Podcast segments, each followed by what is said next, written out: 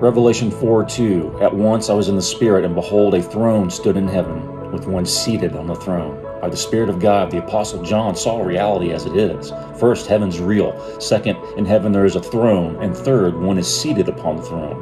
A throne implies that there's a king, a ruler, and on that throne is seated the Lord God Himself.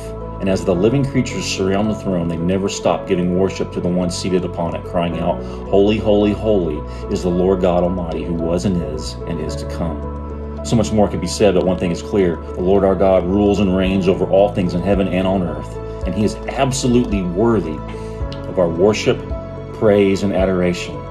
Have you taken time today just to stop and praise God for who He is and worship Him in the splendor of His holiness?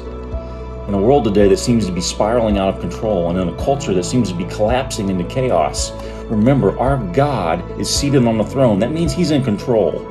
And that should give us tremendous peace and security no matter what we're going through, whatever troubles we're facing today. Why? Because we know He's working all things together for our ultimate good. And only a God who is sovereign and who is actually seated on the throne not only has the right, but also the power to do that. Father, thank you for reminding us of who you really are and where you are, seated on the throne, governing the designs of the entire universe as well as the very details of our lives. God, give us increasing confidence in your sovereign grace as we rest in the assurance of your infinite might and power. In Jesus' name, amen.